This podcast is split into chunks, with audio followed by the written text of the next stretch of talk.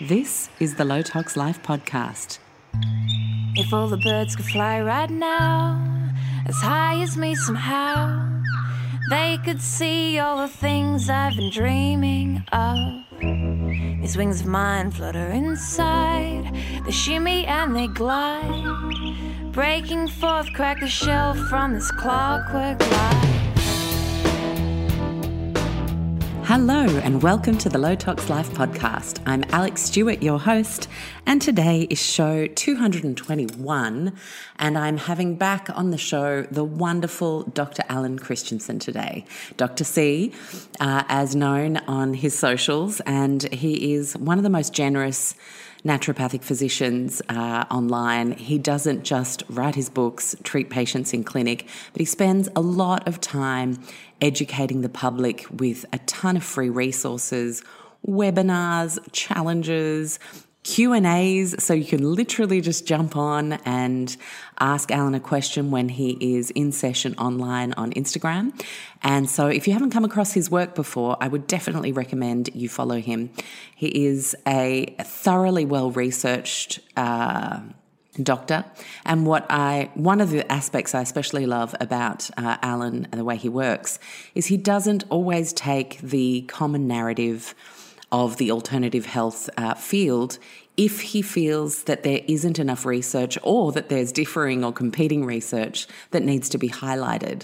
Um, and I think that's really amazing in um, this day and age uh, where you tend to have, oh, you have to believe this or you have to believe that, you know, mainstream versus alternate. And I've always been a proponent for finding the overlaps, people playing to their own strengths.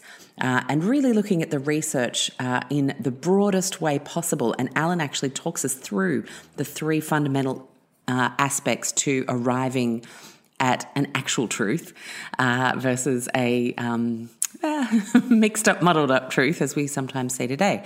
So I'm really excited to have Alan back, and we're talking about the thyroid specifically. Last time he was on the show, we talked about the metabolism and uh, some of the research he's found that arrived at his Metabolism Reset book a couple of years ago. And now he's just put out the Thyroid Reset book. And this is by no means a let's talk very vaguely uh, so that you have no choice other than to buy the book. Today, you're still going to get so much fantastic information. I made sure the questions do good digging for you. I know thyroid concerns affect many, many people in this and other communities. So please let your friends who have thyroid issues know that this show is on. I would be so grateful if you would share this on social media or even just email it to a friend or screen grab and text because what Alan talks about today is iodine. And what is often not talked about in our supplement happy world is the upper limit of certain nutrients. Uh, rather than um, just talking about the deficiency uh, level. And that's key with iodine because the upper limit and the lower limit is quite a small window compared to a lot of other nutrients out there. Uh, and minerals uh, in general are a bit of a balancing act. And uh, iodine is uh, an incredibly sensitive uh, nutrient in our bodies. We really need to find the Goldilocks scenario. So, Alan is helping us get very much well underway with doing that today. And uh, I was very uh, I, I, learned a lot in reading this book. I read it at warp speed in two days because I'm shooting my next book at the moment, all the recipes and everything, and also uh, preparing to move, uh, which, when this airs, will be my moving day uh, in a few days. So uh, it's busy, but I could not put it down. It's so easy to read. I really love doctors who manage to write for people uh, so that we feel empowered rather than, um, you know, confronted by how much we don't understand or don't know. You really feel like there are many actionable steps you can take when you read Alan's work. So I'm going to hook into that episode in a little minute. But I am so excited to bring you this month's uh, sponsor for the show. Uh, we have a special low tox swap every month for you guys, sometimes even two. And uh, that's just to help you with some of the bigger ticket items or to stock up on some of your favorites. And what I'm going to be doing this year is in the newsletter, I'm going to be letting you know what's coming up so that you can really start either saving for something. If you can see in a couple of months' time, there's a bigger ticket item that takes a while to save for, or so that you can know that you're going to get a sweet deal around the corner and just hold off and stock up in a little bit. Uh, that was overwhelming feedback in our Low Tox Club member survey last week. And uh, I'm very excited to start doing that in the newsletter as well so the whole community knows what's coming up. But today, and for the rest of February and one week into March, we have the complete home filtration guys joining us as our podcast sponsor. Now, this is unique to Australia, uh, unfortunately, but thank gosh, there are a lot of Australians that listen to this show, about 45,000 of you a month. Uh, I know from our analytics. And so, for you guys, uh, you have 20% off full home filtration with complete home filtration for the month of February and the first week of March. So uh, that's not where this ends. Um, I'm going to tell you a little bit about complete home filtration and then a little more about the offer. So, these guys are on a mission to help everybody enjoy the best tasting, healthiest water from every tap in their home. And I know a lot of low toxers have had their benchtop system for a while, but if you're a home owner and you have the opportunity to go complete home filtration, then this means you don't end up with the prickly skin after the shower or the bath because of the chlorine. Uh, it means you can uh, bring in a reverse osmosis remineralization system into your kitchen specifically so that you have that extra level with your everyday drinking water. It means uh, you no longer have to worry about babies drinking bathwater that might have E. coli in it uh, because it looks to convert every tap in your home. No matter where you switch on a tap, you have that wonderful filtered water everywhere. Uh, we all know the amount of uh, modern dodgies that it can be in our water. Uh, regardless of all the public health measures that are taken, we still end up with pesticide and herbicide residues in our water. We still end up with uh, bacteria that fall through the cracks. And of course, if you're concerned about fluoride and you've talked to your physician about that particular element um, that is found in a lot of drinking waters around the world, uh, some countries do, some countries don't, uh, then you have that element that can be removed as well a, to a very high percentage through the reverse osmosis system. So, um, it's very, very exciting, and uh, I urge you to go and have a look at their website, uh, completehomefiltration.com.au. They actually can come out and do water tests in WA, New South Wales, and Queensland to the greater metro areas. But if you're in Victoria or South Australia, Northern Territory, Tasmania, it doesn't mean you can't make the most of this offer. It just means that your local plumber who knows how to install home filtration systems will be the person that you get to actually install the unit. But the guys at Complete Home Filtration give them a buzz. They will be able to talk you through your options. Uh, and a big reminder that you have 20% off the home system. Plus, for us, they're throwing in um, a free set of filters. So you don't have to buy your first refill filter. Uh, and that's worth 199 for the whole home system and $300 for the premium system, which includes that reverse osmosis uh, remineralization for the kitchen. So uh, the water test is available where they come out and test your water in WA, New South Wales, and Queensland. But remember, everyone in Australia can make the most of this offer. So go get in touch with them, completehomefiltration.com.au. You don't need a special code or anything. You just mention Low Tox Life when you give them a buzz and you organize uh, your um, filtration unit. I'm excited. I have wanted to do this for so long for the community, and I know a lot of you guys have been waiting for this. So enjoy, make the most of it, and I can't wait to hear your feedback. So that's it from the sponsor offer. I want to welcome all the Low Tox Club members who've joined us in the last week. I'm loving all the answers to our Low Tox Club member survey. Uh, any new members that join us uh, in the next couple of months will also get the opportunity to do that survey because we have big plans for the club this year. We're welcoming new experts. Uh, we are holding Q and A sessions. Actually, I'm booking Alan in for a follow up thyroid Q and A session for the Low Tox Club. It's 49 bucks Australian a year to join. Uh, I make it cheap because I want everybody in there creating community, keeping the trolls out by having that small paywall, and us producing great monthly content just for you guys. And uh, uh, you know that little extra level of uh, bringing your low tox life to life. Uh, so I'm really, really looking forward to seeing more of you guys in there. All you have to do is head to lowtoxlife.com, hit the explore tab, and join the Low Tox Club is your very first option on our homepage. So there we go. That's it from me. Uh, enjoy this conversation, well, interview rather. I am very much a novice when it comes to uh, thyroid physiology, and I learnt tons, and I know you guys will too. Look forward to chatting online about how you went after listening to the show. Hello, Alan. How are you? Hey, Alex. I'm doing really well. Thank you. I'm so glad to have you back. Uh, so many people really, really loved our metabolism our podcast last year. There were things that many people learned that they weren't across.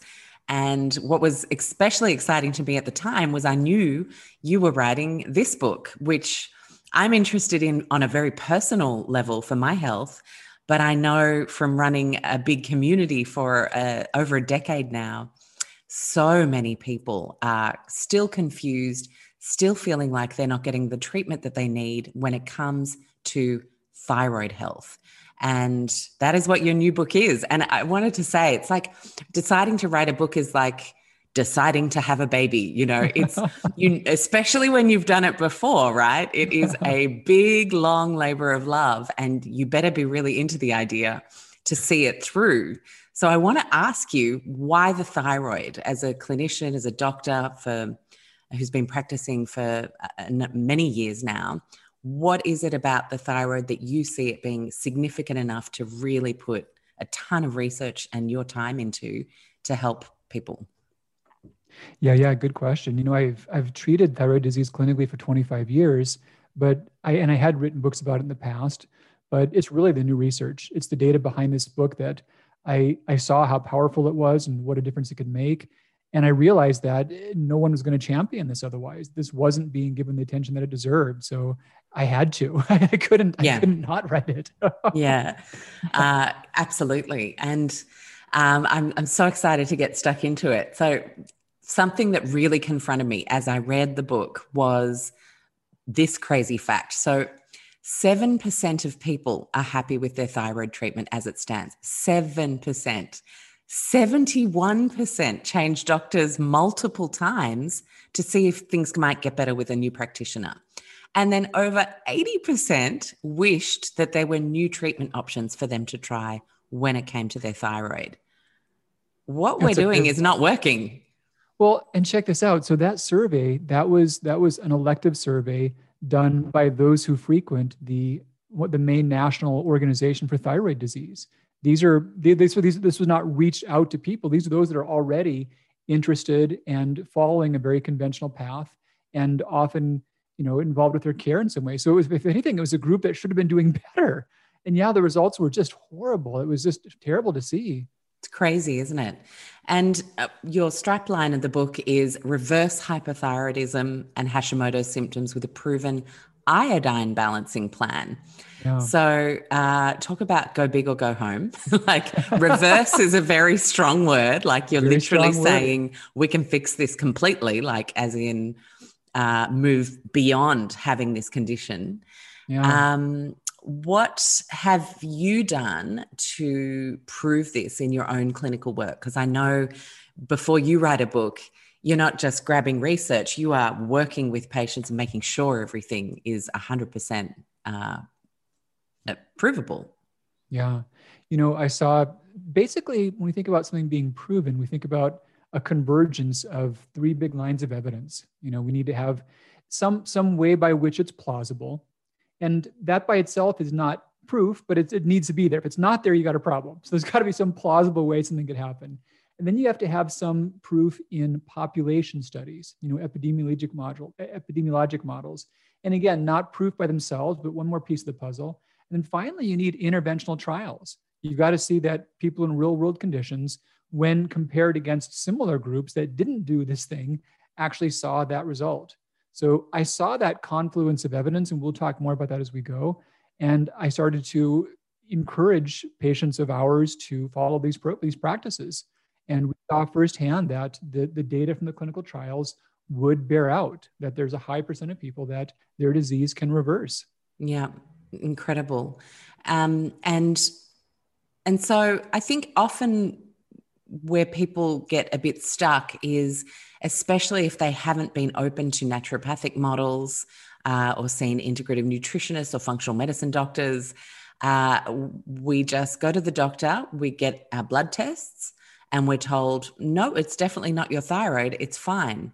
But once you actually do start to educate yourself beyond just getting the simple, which we know to be the TSH test, uh, there is a lot more complexity that we can dig into to maybe uncover issues down the line. Um, and I think it'd be really useful, just in case this is someone's first day of being curious, to do a bit of a 101 on the thyroid, on um, what is important to test, uh, and how one gets access to that testing, uh, at least in the US, because I know you can speak from that perspective and I know how to help the Aussies. Um, but yeah, I think it'd be a really great thing to just do that so that everybody's great on idea. board with the more complex stuff we're going to dig into. So, yeah, we got a little thing that sits about where a bow tie would sit. Um, mm-hmm. not not actual size nor actual color or texture. I love it. this is my happy little thyroid. Mm-hmm. So something like that, and it's sitting below the skin. It controls three big things in the body. You know, how quickly we turn food into energy, how well we carry nerve signals from our brain throughout the rest of our body, and then also how well we repair our connective tissues, you know, skin, tendons, ligaments, those sorts of things.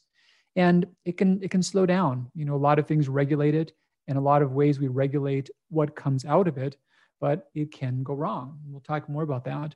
So when someone suspects they have that because they their their weight just won't budge or they gain weight for no reason or they get this new brain fog they can't think they can't remember they're wiped out they're depressed for no reason their hair is thinning you know, digestive symptoms when someone suspects that then the, a good step is to see if that's a culprit or if it's something else and a, a good process for that is by testing so the first thing we think about is how the brain is responding to the thyroid. And to be really precise, the pituitary gland is controlled by the hypothalamus, and the pituitary is the thyroid's boss. So if mm-hmm. the thyroid is lazy, the pituitary yells at it. And we call the thyroid stimulating hormone. It's mm-hmm. stimulating. Mm-hmm. And so this is a backward marker. So the lazier your thyroid is, the more loudly it gets yelled at. So the number goes higher when you're underactive. Mm. And vice versa. If there's too much hormone, your body quits asking your thyroid to work and the number goes low. Then we measure. So, kind of like adrenals and cortisol, very similar.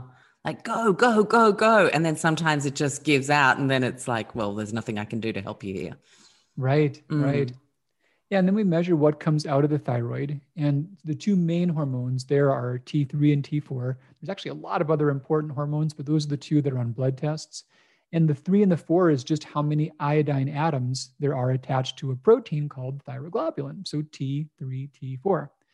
And we also measure the antibodies. So most people, when it slows down, it's because the immune system is attacking it. So we measure pro- antibodies that attack key thyroid proteins like thyroglobulin and also an enzyme called thyroid peroxidase. In the thyroid, thyroglobulin is the template on which these iodine atoms are attached. And when you've got about 11 to 13 iodine atoms on the thyroglobulin, everything's good. You know, it comes out, it makes the hormones and things work well. But when there's too much iodine in the thyroid, there can be as many as 60, 60 iodine atoms attached to that molecule. The extra iodine damages the molecule and it hurts the thyroid cells. And it can also affect that enzyme because that enzyme we talked about, it's activating iodine. So all these things get attacked, and that's how the whole autoimmune disease starts. Now, you talked about measuring it. So what's happened is that we've got normal ranges. We've taken a lot of numbers from people who've had thyroid blood tests, and we've put them on a bell curve distribution. And you can see like you're high or you're low here. The tough part about that is a lot of those numbers, most of those numbers come from people that have thyroid disease or thyroid symptoms. So they're heavily weighted towards a biased audience. So studies have been done that have looked at people that are really free of thyroid symptoms and free of thyroid disease and have no real issues that should be skewing their thyroid. And when they're averaged, we see something different in the normal range. And the biggest difference comes up in the TSH. So remember, it's backward, and normal ranges for labs, most countries now are about 0.4 on the low end to 4.5, maybe 5 on the high end.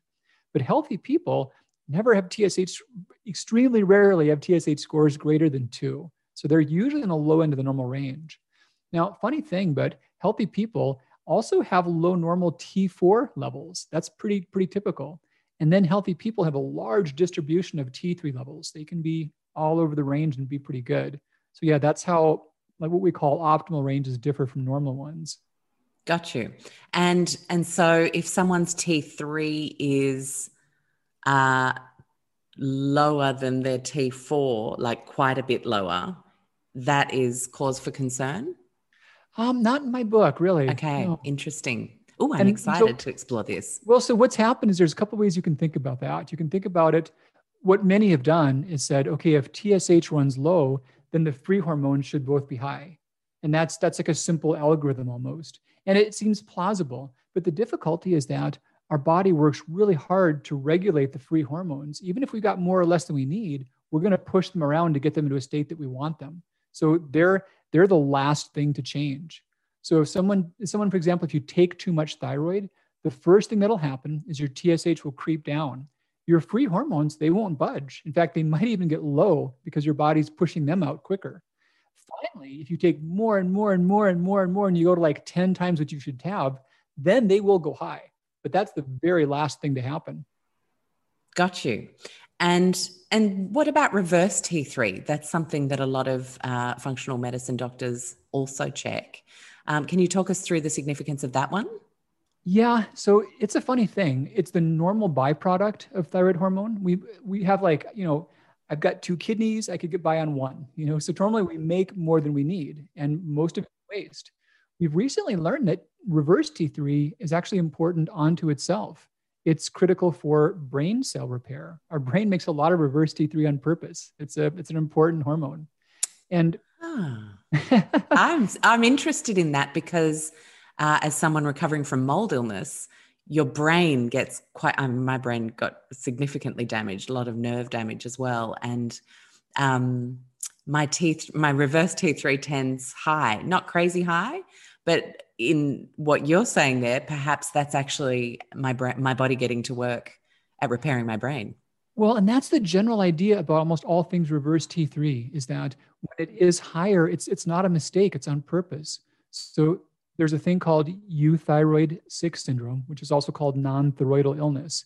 And it's basically a condition to where someone's ill in some way other than thyroid disease, and their thyroid hormones juggle to accommodate that. So, you know, if your car is sputtering and the engine light is flashing on, you're not going to drive it hard. You know, you're going to like baby it to the garage. yeah. Yeah. and that's what absolutely. your body does when you're sick is you yeah. use thyroid hormones to slow your metabolic rate. Mm-hmm. You intentionally make more reverse T3 because you're trying not to push yourself very hard. Mm. Yeah, absolutely. It's protective in a way. Yeah. Yeah. The other scenario is that people who are taking more thyroid hormone than they need, they typically will have higher levels of reverse T3. And that, that's mm-hmm. the same thing. The body is intentionally trying to defuse the extra hormone. Mm, right. And a lot of forums, and you see a lot of Facebook groups and people chatting. A lot of people take natural desiccated thyroid. What is your mm-hmm. take on, on that? Yeah, so thyroid hormones, this is kind of funny because this is inconsistent nomenclature between thyroid hormones and then the hormone hormones used for hormone replacement therapy So, talking like estrogen, progesterone, when we say a natural hormone, natural doesn't mean it was plucked from a bush. It means that it's chemically identical to what the ovaries would have made. But in the thyroid world, now we don't use that system. What we call synthetic uh, is, is actually a hormone that's synthesized. Natural estrogen is synthesized, right? But it's bioidentical. So synthetic high thyroid hormones, they're synthesized, they're bioidentical. So they should be called natural by that definition. Yes. So we've got we've got isolated hormones, we've got isolated bioidentical versions of T4 and T3, and then we do have desiccated thyroid. And that one almost is plucked from a bush, or I guess plucked from a pig is more accurate. Yeah, it's, exactly. It's it's pig porcine based thyroid. And you know, there's a lot of folks that can take common synthetic T4 and do great from it, but they're not going to go out of their way to you know read my books or come to your podcast because they're they're doing fine they're doing other things so of those who don't do well on conventional therapy clinically i've seen that a very high percent can do much better on natural desiccated thyroid and studies have borne that out and part of it is that there's this spectrum of hormones so t4 and t3 there are isolates available of both of those but there's also T2, and there's also TRIAC, and there's also about 10 other biologically active thyroid amines.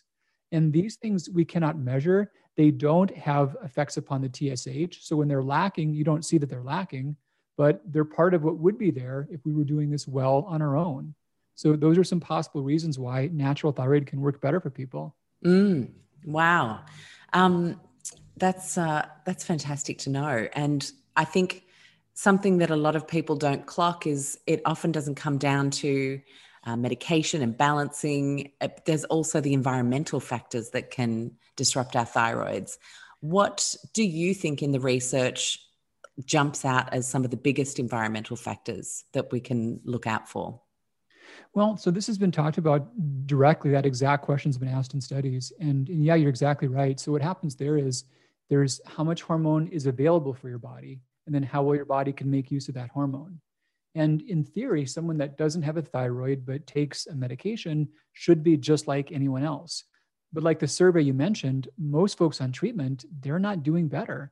And yet on paper, the hormone should be available. You know, it should be there for them. So this comes down to this tissue resistance, this, this peripheral metabolism of thyroid hormones. And much of this can relate to various stressors. Now, there was a paper on this very topic done a couple of years ago, and it was a synopsis of pretty much all we know up to date. And what the paper argued was that uh, the biggest there's there's several known contributors, and of those, the most prominent was iodine. And the conclusion of the paper was that iodine was not the not not the only thing that mattered, but it mattered more than all the other things combined. wow, that's huge.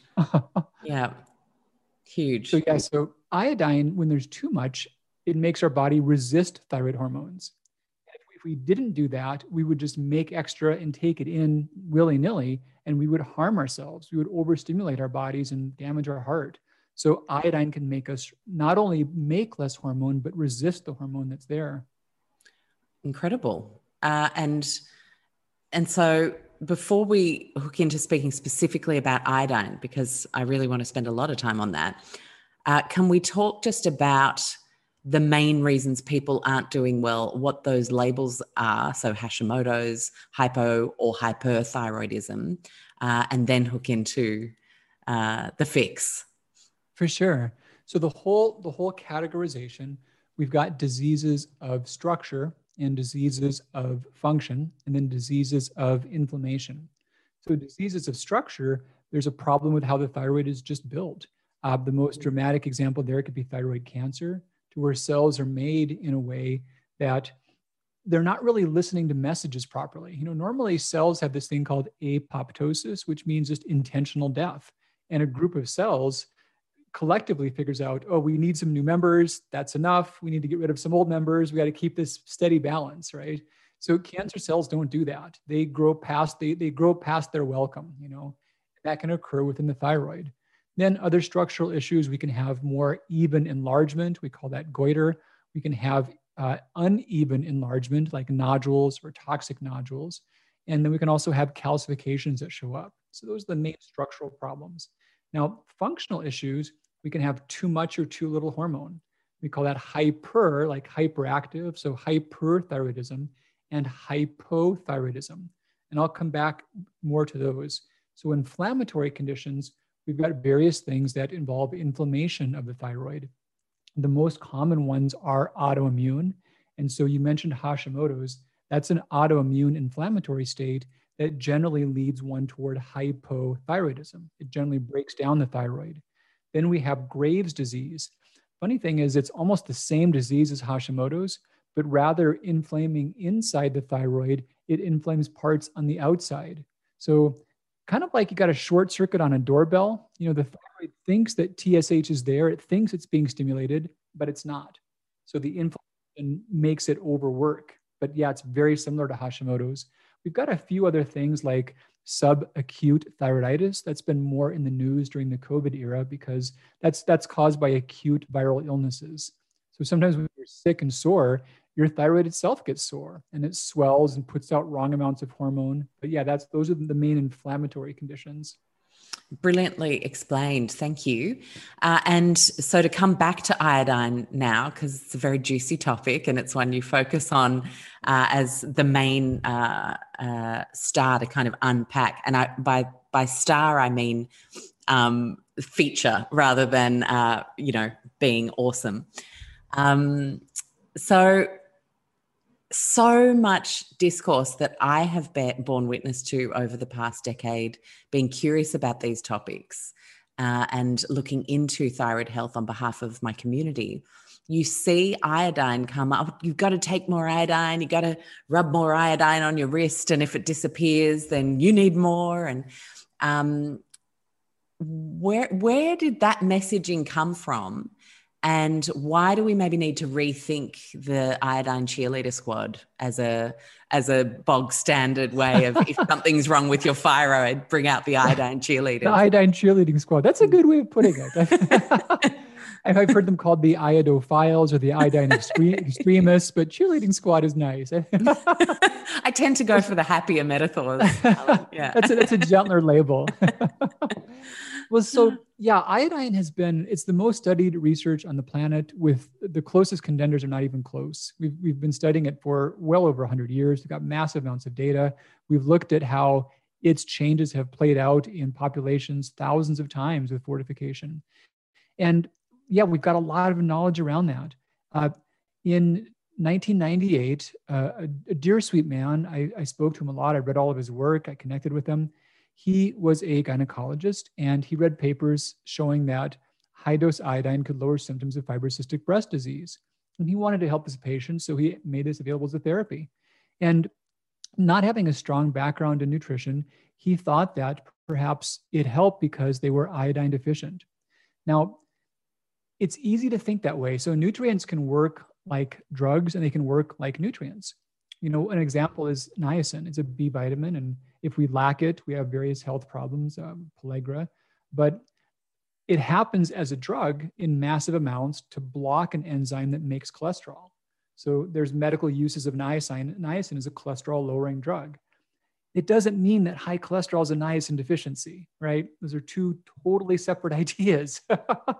But yeah, this person didn't have a strong nutritional background. So we thought that it was an iodine deficiency that was causing their symptoms. And we've learned since then that breast tissue contains the same iodine pump that the thyroid contains. So there's a special pump called the NIS, the sodium iodide symporter, that pulls iodine in the thyroid. Now, normally when women have healthy breast tissue and they're not lactating, they don't really pump any iodine in. When they are lactating, they pump some in. So there's some there for the breast milk, all good. Some women have a really active pump when they shouldn't. And the two consequences of that are fibrocystic breast disease, now called fibroadenomatous breast disease, and breast cancer. There's a whole continuum of normal, lactating, fibrocystic, cancerous as far as how aggressively they pump in iodine. And so when you flood the body with iodine, the pump shuts off for a little while. So we now know that a high dose of iodine, yeah, it shuts off the pump and it takes the pressure down and it alleviates some of the pressure symptoms. However, it raises the risk for cancer over time. That's the drawback. So the person, though, thinking that these women needed much higher doses of iodine than we had ever thought before, he made a lot of lot of convoluted theories. And honestly, he was a brilliant man. He's he's since passed, and his theories, if you didn't look outside of them, they were very internally consistent. They seemed very plausible, and he influenced others in them. Um, again, I was sympathetic to his work. I was curious about it. But I also looked at the rest of the world's literature on iodine, and I saw a lot of ways in which they just did not line up. Mm-hmm. And, and, just while I think about it, iodine is that used in contrast dyes for mm-hmm. um, image, imaging? Less and less. There's countless examples of things that it's been useful for. It's a great antiseptic. It's a great preservative. It makes lotions smooth and creamy. It's it does a lot of helpful things. However, over the years, medicine has found just how toxic it can be for some people. And they keep keep winnowing down its uses when they can find something safer to use for that same purpose. Got you. Okay, interesting. And um, what does iodine overload look like? Like, what are we looking for in in that picture? Yeah, so the terms that are used are toxicology in excess. And toxicology is something that's really not a plausible thing for most people. There are some medicines that have amounts that are so high. Sadly, there are some popular supplements that are in this range. But I talked about that pump. So the body puts it where you want it, like you want to make it when you're lactating, you want some in your thyroid. When you're at a state of iodine toxicology, your kidneys can't clear it fast enough. And those same high concentrations start to show up all throughout your body. And it shuts down your organs. You know, if you've ever seen a old medicine bottle that has the skull and crossbones on that, sadly, iodine was a popular means of suicide back in the day. So you consume a bottle of that, your organs fail. Most people were lucky enough to have vomiting or diarrhea, but if you weren't, yeah, it was it's it's universally fatal. So that's the toxicology. So that's a little unusual. What we're more so talking about here is iodine excess. And that's basically there's more coming in than your thyroid can deal well with. Your thyroid only gets rid of iodine by making thyroid hormone, and you can only make so much before it hurts you. So if there's too much going on for a long time, your thyroid is struggling with that contradiction. Mm-hmm. But iodine deficiency is also a thing, though, right? It was. Okay. so, yeah, mm-hmm. in 1992, 112 nations were categorized as severely iodine deficient. By 2014, there were zero nations categorized as severely iodine deficient. Uh, there are seven nations as of late that are categorized as mildly iodine deficient, but those are winding down pretty quickly still. But yeah, severe iodine deficiency and moderate iodine deficiency are historical elements. It was a great win by public health. Amazing. And what did that look like? What was implemented to correct those deficiencies?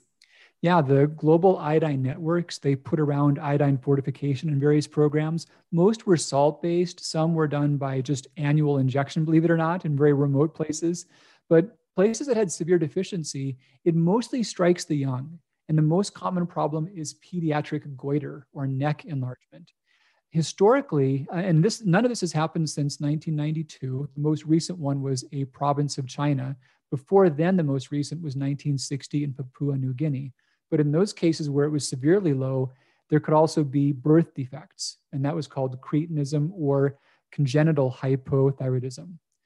Now, sadly, the only cases of congenital hypothyroidism come from pregnant women taking over the counter iodine supplements. So a paradox is that lots of iodine does the same thing that no iodine does. Mm, I remember we touched on this briefly as a bit of a preview into what you were writing about in our last uh, interview. And so, how on earth do we get the balance right? Like, if I go and my doctor says, Can you do a P test uh, on iodine in your next round of um, tests? Uh, and it comes back a bit low does that mean one is low or uh, you know how uh, you for anyone who's listening to this rather than watching this is alan is shaking his head quite vigorously i'm not shaking right it loudly enough um, so you know how do we get at an actual picture of what our personal iodine levels are and whether there's something we need to balance in the first place well, the cool thing is that in the modern world, we no longer see iodine deficiency. It's in really all foods. Uh, some foods have a lot more than others. We'll talk about that. But if one has a diet with a variety of foods, one won't be deficient. And even pregnancy now, there's data arguing that supplementation is less productive. It's better, better to be avoided. So iodine testing, um, I mentioned just a minute ago about like toxicology, where the kidneys can't clear it. That's when iodine changes in the bloodstream uh, iodine in your blood short of that has no no relevance in terms of iodine nutritional status. It can be low or wherever. If it's very high, you're toxic. But everywhere not really high doesn't mean anything. So iodine in the urine is a very good test for iodine in a population. So 500 people or more. Uh, there's a lot of ways by which one sample can be randomly different from another. And at a population level, that doesn't matter. But at an individual level, it does. 24 hour urine tests are better. However, the last papers have shown that you have to do, I'm not making this up, uh, 300 24 hour samples, repeat samples, to be within 90% accuracy for a person. So, oh my so now till November to catch all your pee. yeah, wow, geez. And is it the so, same? Is that just to come back to blood tests for general thyroid um, check, TSH, um, T3, T4, RT3? Uh, is is that the same case? Like, is there um, inaccuracy in that testing, and is there a better way to get accuracy there? Uh, blood tests are best in that regard because really thyroid hormones they're actively circulating in the blood. Iodine, it's a trace is always in the blood or often in the blood, but its main place where it's active is in the in the thyroid. So the urine is just what we're getting rid of. The thyroid is active. The blood is just what's in circulation. So the question is if iodine eg- regulation will help someone. And the studies that showed that lowering iodine helped, they all they showed that when they did try to measure people's iodine before going into it, it didn't predict who got better and who did not. But those that didn't get better, then there are ways you can measure to see if they were simply not yet finished with a detox, or maybe they were missing some sources of iodine. So before trying, there's no testing that's helpful. If you try and it doesn't work, there are some options that way. And I'm happy to go into that if that's helpful. Mm, and by saying they were missing some uh, iodine um, that they were taking, like they were missing some um, intake, does that mean uh, in terms of like uh, what you were eating and personal care products? Yeah, there's just that? some source. So what can happen is that it, it can take like a, a bunch of iodine, a bolus dose to overload the thyroid, but it takes only a tiny normal amounts can keep you from getting rid of that. So you don't have to take in a lot to keep it stuck there. And if someone had quite a bit built up, they might take three or six months to get all the extra down. So some people who are three months into it and not yet progressing, they might still be limiting a lot of iodine because they just have a lot. Or it could be that, yeah, there are some sources coming in they've not yet identified. Mm. And so, how do we start to, uh, like, if testing is so wildly inaccurate and Im- almost impossible to get an accurate picture, how do we know what level is healthy in the first place? How do they decide that? We've seen this from population evaluation. So, so same thing. You you can do that well at a population level. And what we've learned is that the iodine requirements they don't vary really much at all from person to person apart from by body weight you know just body size. There's not a lot of difference in that. However iodine tolerance that's where there's a lot of variance. And so we've looked at populations that are fortified with iodine and seen how thyroid disease plays out. And not everyone gets it. You know a lot of people can clear the extra and do totally fine with that. But prone to thyroid disease they're the ones that have this lower upper limit. They just can't tolerate the excess as well as someone else might. Mm-hmm. And in okay. terms of knowing where you are in that continuum, if you don't have thyroid disease, you've never been prone to it, you're probably not in that continuum. You could still be wise to not do crazy doses of iodine. If you have thyroid disease, you're in that continuum. It's mm. quite that simple. Right, got you. And so, you know, it, it must break your heart to see people who don't even have a medical degree or a naturopathic uh, diploma uh, recommending huge amounts of iodine to people. Um, I've seen it done so many times before. I, I, tend to be more cautious and, and wait to speak to someone such as yourself before making my decisions. Um, how how did we get to a place where we started to like what is the promise of iodine that was born obviously somewhere that has so many people talking about oh that's what you need and um, and getting a bottle of i think it's Lugol's isn't it? The one that you paint on your wrist. Can we yep. talk about that? Because i think we need to dispel some confusion and myths there potentially. Yeah let's do it. So that the quick one so the skin test that's another test that's talked about. And you know and to your point too, there's a lot of things that that sound plausible. Yes, exactly. But that's not a valid test for truth, you know. Well, I mean, are we not living in a time like that right now on a number of levels? Yeah. So, so the skin test. So, yeah, the story is iodine, like Lugol's solution you mentioned, or betadine, it does discolor your skin, and it does go away after a while. And a long time ago, actually in the 1920s, people wondered if it went away quicker when you needed it and it stayed on longer when you did not need it. And it's plausible. So, 1932, there was a very large study done, and they took people that did have thyroid disease, were known, known to be low in iodine. They took healthy people. So, we got two groups. They took dead people, they took cadaver skin. they painted on a whole lot of iodine. They clicked their stopwatches, you know, they measured it all. Um, completely random. There's no correlation whatsoever from any of those groups, whether you're alive or dead or good thyroid function or not. 1932, it was debunked and it's still going around like it's a hot, fresh idea. Still so, going around. And it's from a time to your earlier point where there were iodine deficiencies and it was known yes. that yeah. we needed to correct that for populations. We absorb some across our skin. And mm. we can talk about that. That's that's why it can be an issue for personal care products. So it can come into our bloodstream. Mm. And there are ways, for example, like iron, our body has uh, various binding proteins that select how much iron we need, conditional upon how much iron we have.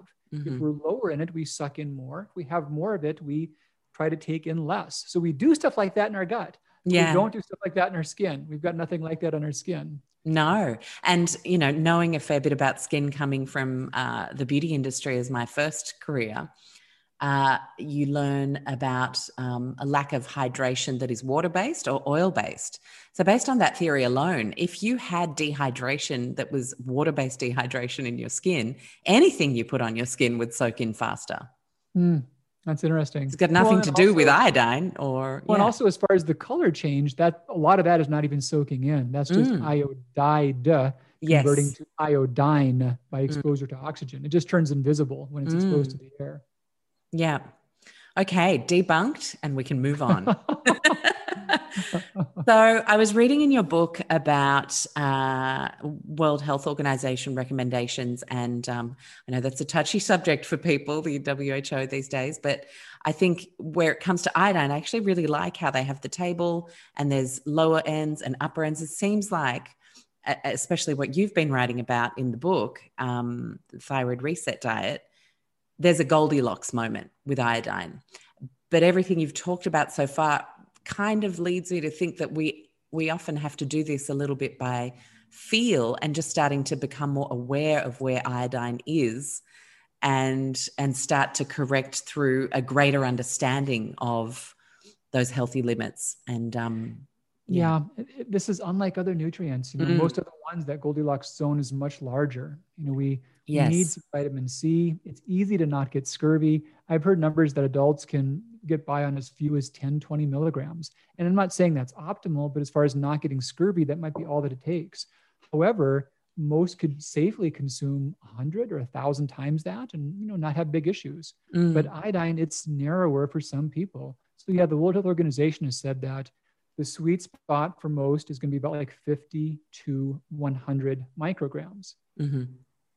That's quite low. I said if 50, you start... 50 to 200, I meant to say. If I didn't, okay, 50 to 200. I meant to say 200. Yeah, no, you said 100. So that's okay, good. that was wrong. Strike that. 50 so 50 to 200. 200. Uh-huh. Yeah.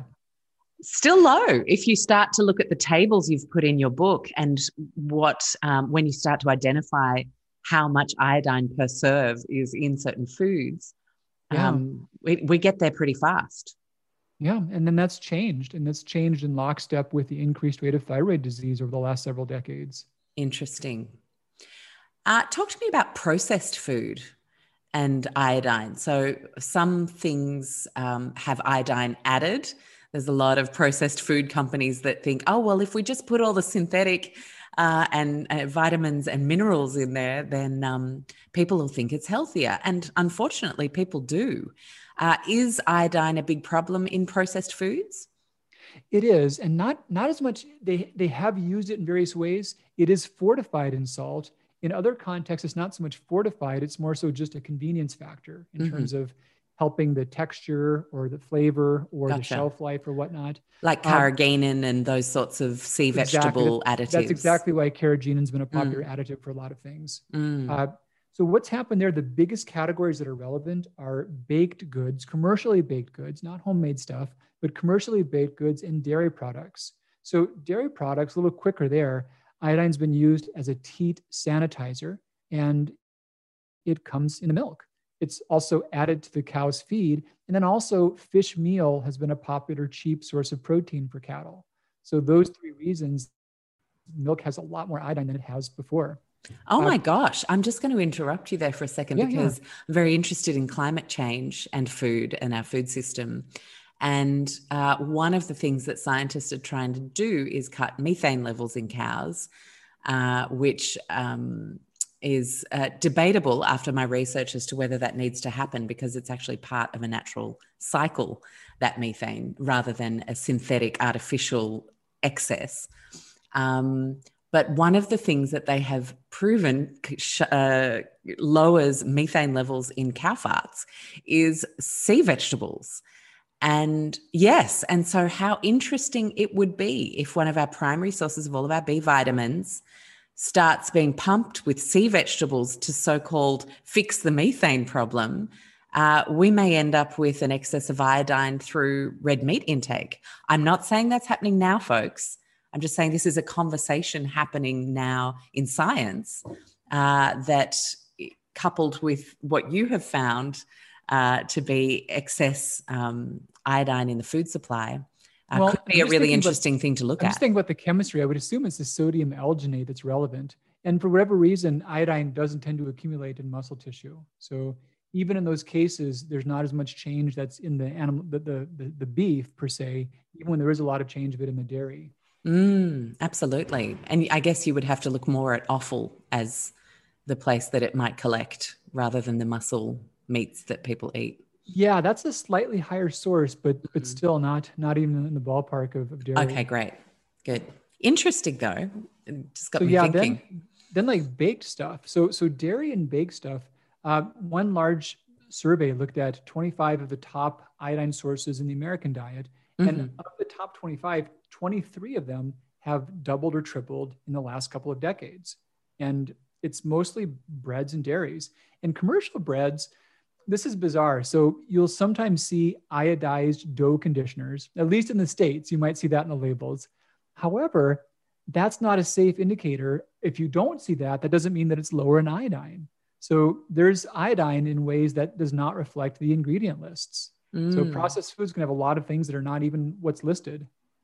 That's incredible. And I was shocked to see your research on supplements as well, Yeah. uh, how the iodine levels are not necessarily what is stated on the bottle. never what they're stated on the bottle. Literally never. Okay. Literally never, what they're stated on the bottle. Oh my not goodness. even in the ballpark. Mm. Sometimes four times higher. Would you say iodine supplementation uh, for most people is just completely not necessary and we should just look at our dietary assessment when we're thinking about iodine levels? You know, I used to I used to hedge that for pregnant populations. The Cochrane Review Group is an organization that's pretty well respected for doing non-biased reviews of big medical questions. You know, they they crunch massive amounts of data sets and pull them together. They did a big review on iodine supplementation during pregnancy a couple of years ago. And what they showed was that there were many times in the past where it was a phenomenal thing that had huge benefits for preventing problems. However, at present, and that was all prior to 1992, at present, iodine supplementation during pregnancy, it does raise mom's thyroid peroxidase antibodies. It does worsen morning sickness for many mothers.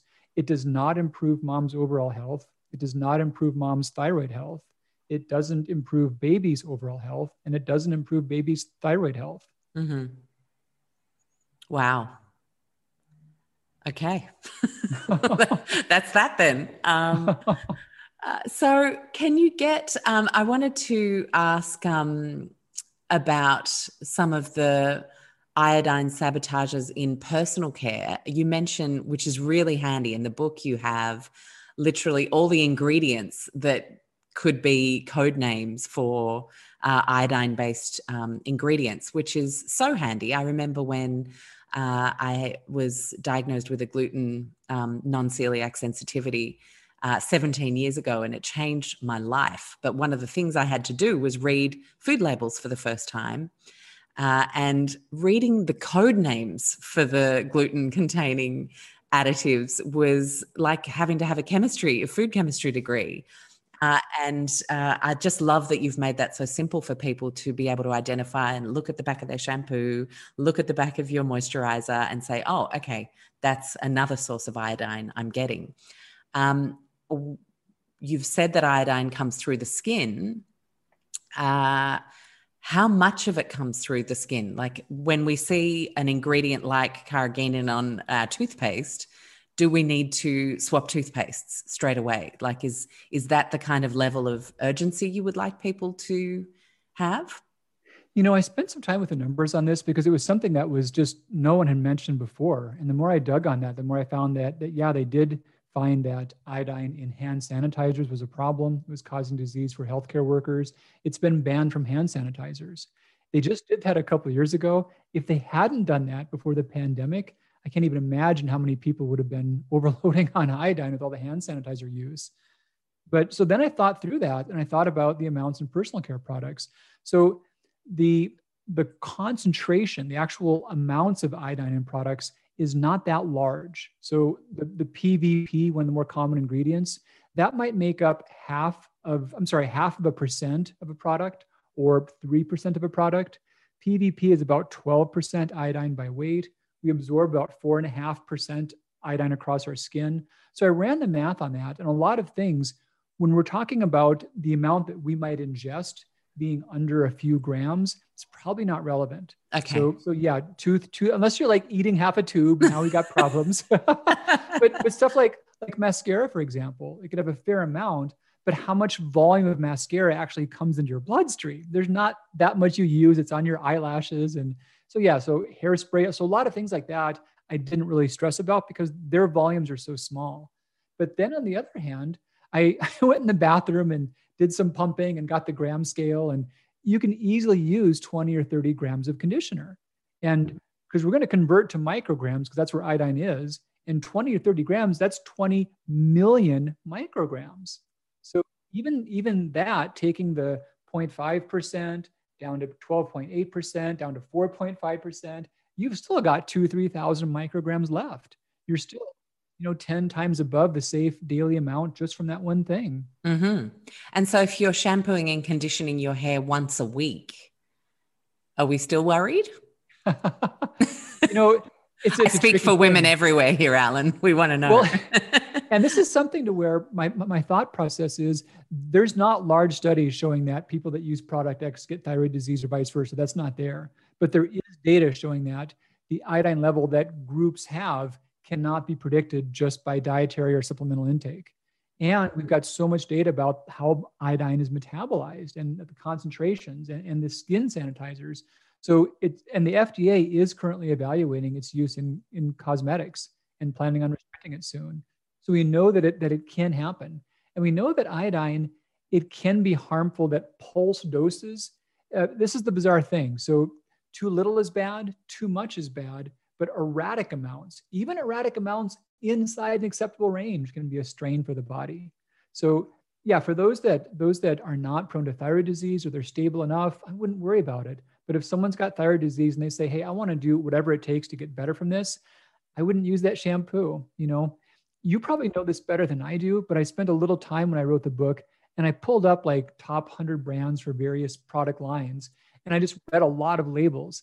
And the, the hunch that I got was about a quarter to a third of products had some iodine ingredients in them.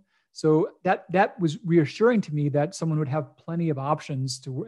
They may not be using any already, and if they were, they've got a lot of options they could switch to. Mm, absolutely. And I would say a body lotion would be more important to consider a swap in than your shampoo conditioner, which you are literally rinsing well, right off. Couldn't agree more. And I would think mm. that a conditioner could be more important than a shampoo. Mm. leaving it on for longer, it's contacting Yeah. your body more. But, but yeah, a body lotion is probably the most important single thing in terms of how much you apply and the fact that you leave it on. Mm, absolutely. Interesting. And probably deodorant. So that's going into a, like a detoxification uh, um, uh, um, avenue for your body. That could be a really interesting one to consider. So I'm, I'm really looking forward to diving into that for us low toxers and seeing where we can make some adjustments if necessary. Um, do you feel that the healthy population who isn't having any thyroid issues at all needs to make these adjustments? Well, you know, needs is a word that if we could have granular versions of that. Yeah, yeah, Uh, yeah. If we could put it on a is that- grayscale, yeah. Well, the Mm. funny thing is that sometimes you don't know if you're prone to thyroid disease until you get thyroid disease. So, Yeah. So it's I- actually could be creeping up. you know, I don't have thyroid disease. I've, I've I watch my levels, but nonetheless, I'm cautious of these things. You know, I just I, I don't want to push anything over the edge if it's there. I, I wouldn't know that if I were prone to it, but it hadn't yet shown up, that could push it over the edge. So I wouldn't. I don't worry quite as much about what I call the yellow light, the kind of the in between things. But I certainly do avoid the the red light, the high sources. Yeah. And your traffic light system makes it so easy because you can just go, oh, okay, this is where I focus 80 20. And uh, it, it makes it a relaxing thing because I think a lot of change can be stressful when we don't yet have the literacy to make it feel like a comfortable experience, right? Well, and the cool thing is, just like I was saying about personal care products, the similar thing is true for foods in that there's there's some really easy parallel swaps. There's a lot of things that if this were a food that were a high iodine thing, there's a lot of versions of something just about like that or just like that that's just lower in iodine. Mm. And so let's talk about, say, yogurt, for example. So a dairy based yogurt would be much higher in iodine than a coconut based yogurt, but then the coconut based yogurt is much higher in fat than the dairy based yogurt often. And sometimes someone's needing to balance their macros for whatever reason. Like things can get really confusing for people. And I think that's where um, people get disheartened by uh, health um, and and improving their health because they don't know which which kind of thing is worse for them personally. And it can be very expensive for someone to do that investigating led by a practitioner. We've just got to be honest that that's not available to everybody. Uh, so in making those decisions um, and and looking at things uh, how do you help your patients eliminate confusion and and find what's going to work best for them and how to prioritize Yeah, I encourage people really just looking at what their big sources are and then looking at some of the substitutes and getting a couple different versions, finds the one that, works best for them. And there can be global considerations about, you mentioned a very, very astute point about just the fact that you could change your macros, for example. Um, and I do think a lot about the importance of them and their balance. There's quite a bit of data about that being important for thyroid function.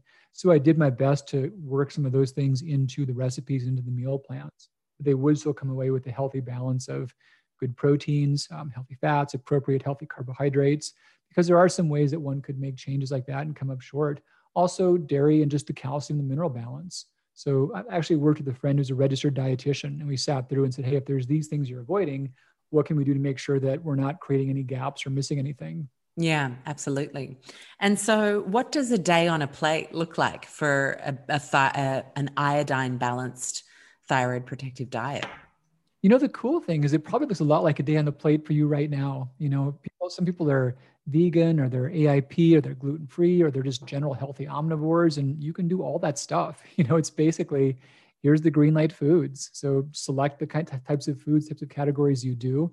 I do coax people to try to expand the food categories they consume if they can. There's some data about a variety of plant food categories being a good thing for thyroid autoimmunity. So I encourage people to have expand the boundaries and the, extent to which they are able to.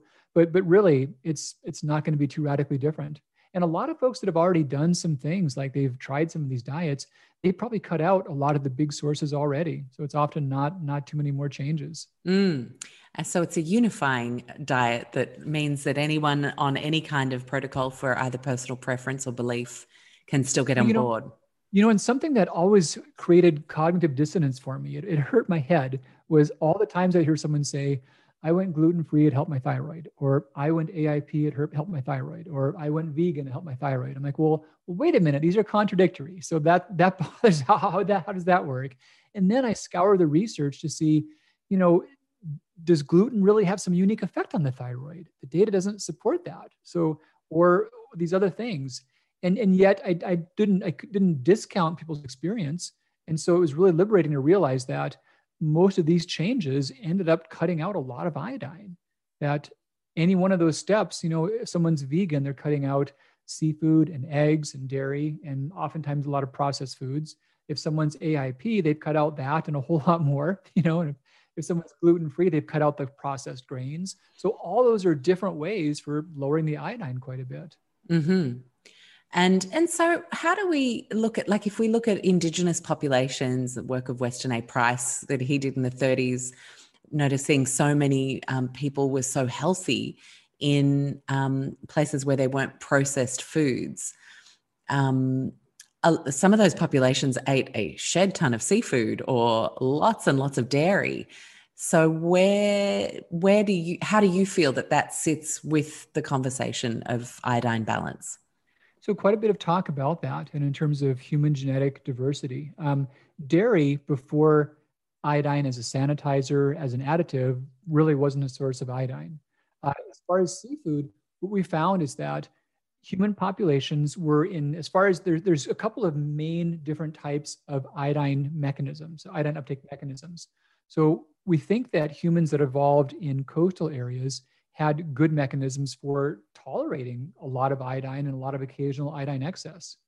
However, the sacrifice was they weren't the ones who could scour every last speck of iodine when it were low. Now, the other main group of humans was much more inland, and some inland areas had very poor iodine soil. And some areas were so extreme that no one, all who were there, had problems. Where there was areas of villages of cretins in the deep Alps, for example. Uh, but most areas could still get by, and we think that they had better mechanisms of scavenging every speck. They could get by on lower amounts. However, the trade off is those who could do that, they cannot tolerate the excess because they're always pulling it in so hard that excess just slams their thyroid and harms it. So right. So they couldn't have done well quickly. Yeah. And over the years now, we're all quite mixed. We're all we're all mutts in a lot. I was just about to say. So our evolutionary biology of pl- like from based on place. Yeah. Uh, we many of us are not in our place anymore and so our biology kind of hasn't caught up to the new well, ways of a lot of us a lot of us have those inland traits mm. a lot of mm. us have those traits that do well on low iodine environments mm-hmm. and now in the modern world with these occasional high fluxes of iodine we cannot do well with that mm-hmm. very interesting uh, so interesting especially uh, it's such a great way to illustrate why a, a perfectly fine whole food such as dairy uh, in the olden days is not what it is today because of the way it's processed and produced. Mm-hmm. Mm-hmm. So, unless your grandma with the can of raw milk coming out from the cow in the paddock, um, maybe best to cut that back. Um, really fascinating. It's it's very interesting, and it helps I think people realize that you can't just go with a um, health advice from the 1930s as, oh gosh, well, that just makes so much more sense because you then have to look at processing, which has such a huge place in modern world food and logistics. You know, I, I use the analogy of steps a lot. I see this beautiful staircase behind you, and there's there's a lot of things where if you take one or two steps, it can make sense. You can have simple ideas. If you need iodine, you must need more iodine. But when you take 10, 12 steps, you get a whole different view on things. And sometimes what you saw in those first few steps, it seems so logical, it might be exactly backward. So, so yeah, you're right. It takes a few more steps, a little more depth to get that, that fuller picture. Yeah, I think that should really be the word of 2021 more depth. Where could you get more depth on this? How could you get a deeper understanding of the historical context as well as a present day context? And uh, and I think we will do much better in um, the medical and sociological areas. it's true. I mean, you know, couldn't agree really, more. We really need that depth. I'm, I'm, making it the theme word for us this year as the low tox community. I like that. Yeah. Um, okay. So, uh, in terms of um, patient stories. You must have so many, and you share some really beautiful, powerful uh, stories in the book. Um, is there one that you might like to share with us now about how someone came to be um, working under your care? Uh, you were testing the iodine balance uh, theory as you were starting to put together your own research for the book, and how it might have changed their lives. You know, just uh, just yesterday, someone reached out on social media with a story, and this was a caller, caller Maria, but she was on treatment for Graves' disease for overactive thyroid, and she was on a pretty high dose of a medication called methimazole, and it was not working well for her. It was the, the tough thing is that when someone's on methimazole, they can have dramatic, severe immunosuppression, and it, it's not common, but when it happens, it's a really big deal uh, and so what happens is when someone's on the medication, they they need to have a stat emergency room evaluation whenever they get like a sore throat. So like the most minor symptoms, they've got to be checked out right away to make sure that it's not neutropenia, basically a lack of neutrophil formation. And so she was struggling with that. Uh, she was getting side effects from it, and it was just hardly working. She was needing high doses, and her thyroid levels were still going up.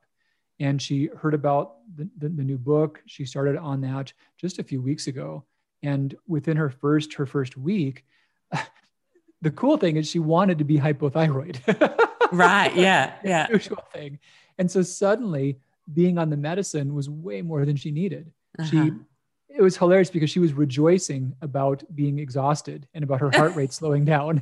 yeah, I can imagine. I can and imagine. so her doctor tested her and saw that sure enough, now for the first time, she was just plummeting. And so she'll likely need just a tiny fraction of that, if anything. But that's that was just one recent example. So yeah, we see Graves' disease. You know, they still people still need treatment when they when the thyroid wants to be overactive. But once it stabilizes, it can reset itself 80, 90% of the time in the course of 18 to 24 months. So Graves' disease can also get better. And it's just it's just awesome to see that when people are struggling and nothing else is working. Amazing. And so, uh, in terms of actually starting to look at the tables in your book, the traffic light system, start to focus their 80 20 on the areas of um, lower dose iodine through the, the diet. Yeah, if I can. So, I encourage those that wish to improve their thyroid function mm. just do green light foods. It's mm. that easy. You know, yeah. do the foods you like, do green light foods. Once you've got to where you want to be, or if you just want to keep your thyroid healthy, do the green light foods and you can throw in up to two servings of the yellow light foods per day no mm. problem so mm. that, that's the whole complexity of it if you had to take two of your green light foods onto a desert island for the rest of your life what would oh, they boy. be huh so i've got a lot of celtic ancestry uh-huh, yeah and i am pretty fond of potatoes mm-hmm. so they would get one of the two spots pretty easily there's mm-hmm there's a there's a dark joke. A lot of my ancestors came to America because of the potato famine. So mm-hmm. I can tell the jokes. I'm Irish, but this is so horrible. My son told me this. Do you know how many potatoes it takes to kill an Irishman? Oh God, no. Um, Zero. Oh. That's terrible. I see he's in training for his dad joke uh, badge of honors one day.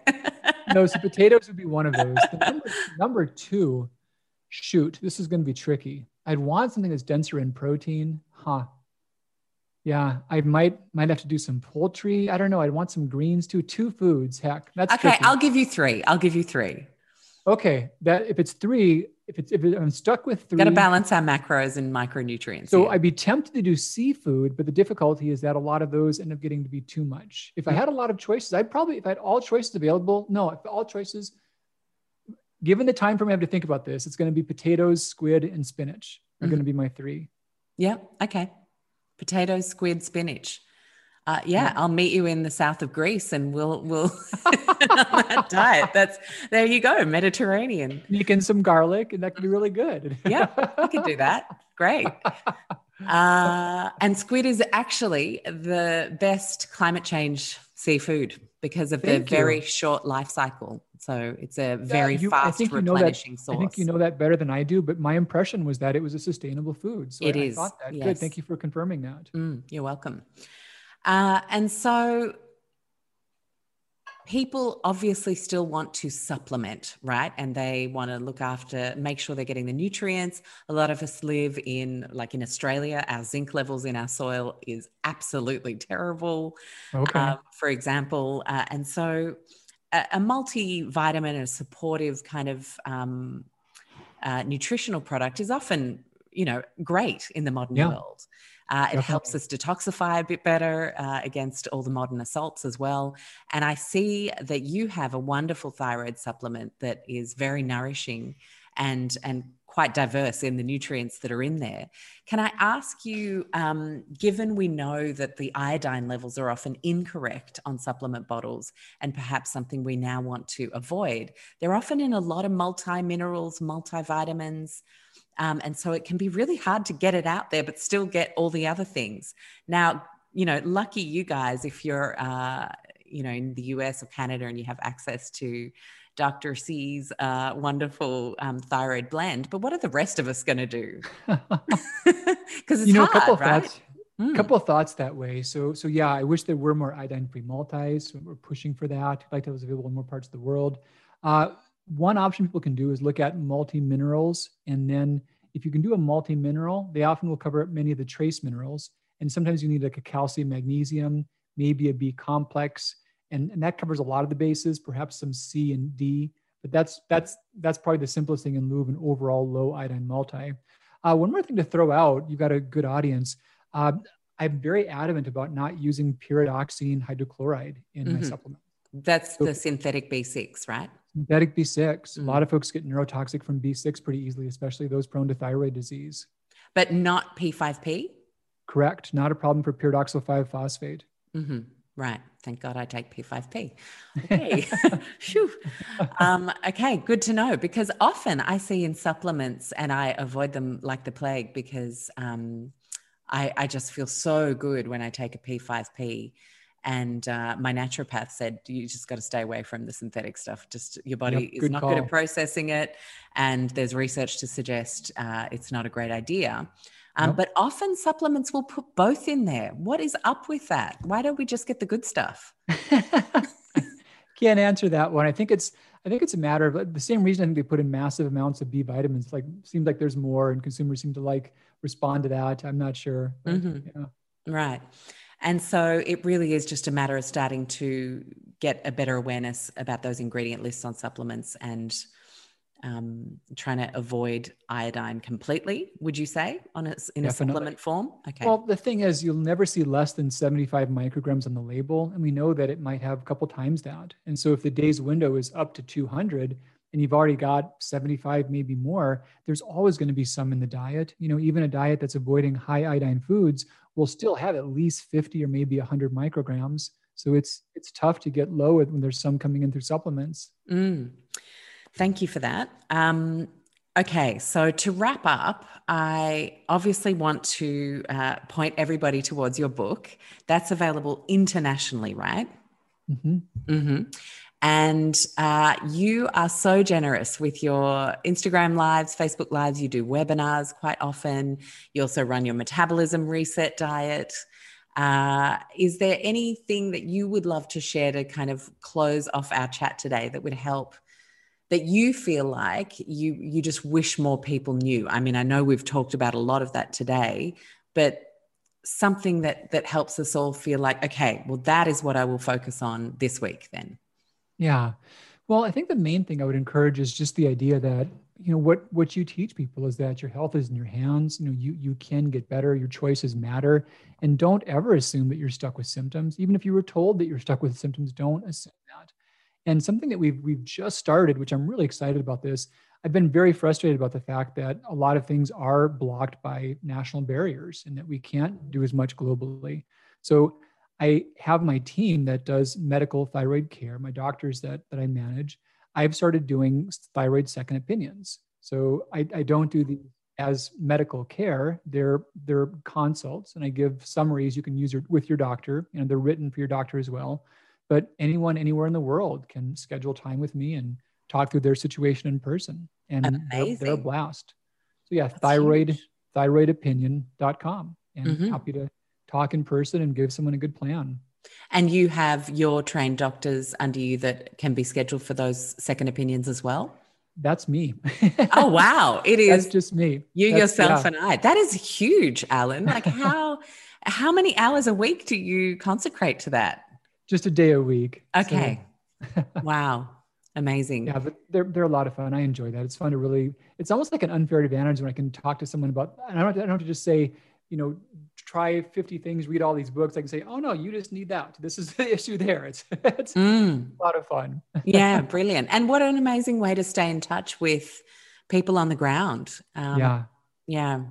Something that often when people go more into the research and authorship, you can sometimes just forget that we're doing this for real people, right? Yeah. Mm. It's great to have that connection. I really enjoy it.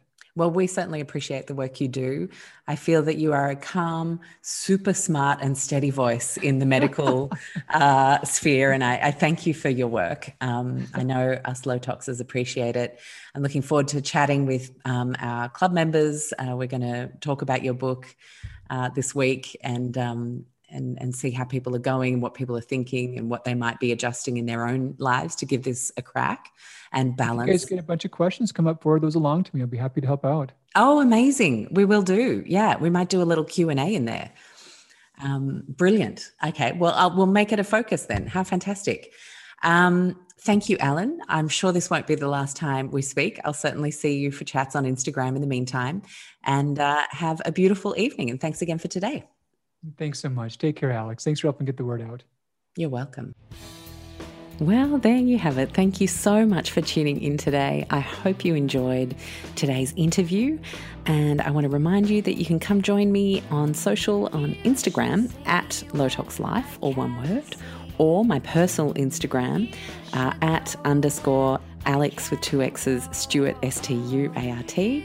On Facebook, you can find us at Low Tox Life uh, and of course lowtoxlife.com. And if you want additional support and community around leading a low tox life, I can't recommend a better thing to do than to come join us at the Low Tox Club for just $49 Australian per year, which is about 29.30 US about 27 euro and about 25 pounds, you get a stack of club member perks and the benefit of a beautiful private Facebook community. So check out the website lowtoxlife.com, hit the Explore tab, and you'll see join the Low Tox Club as your very first option there. I hope to see you in there. If not, I will see you in our wider community sometime soon. Thanks again for tuning in.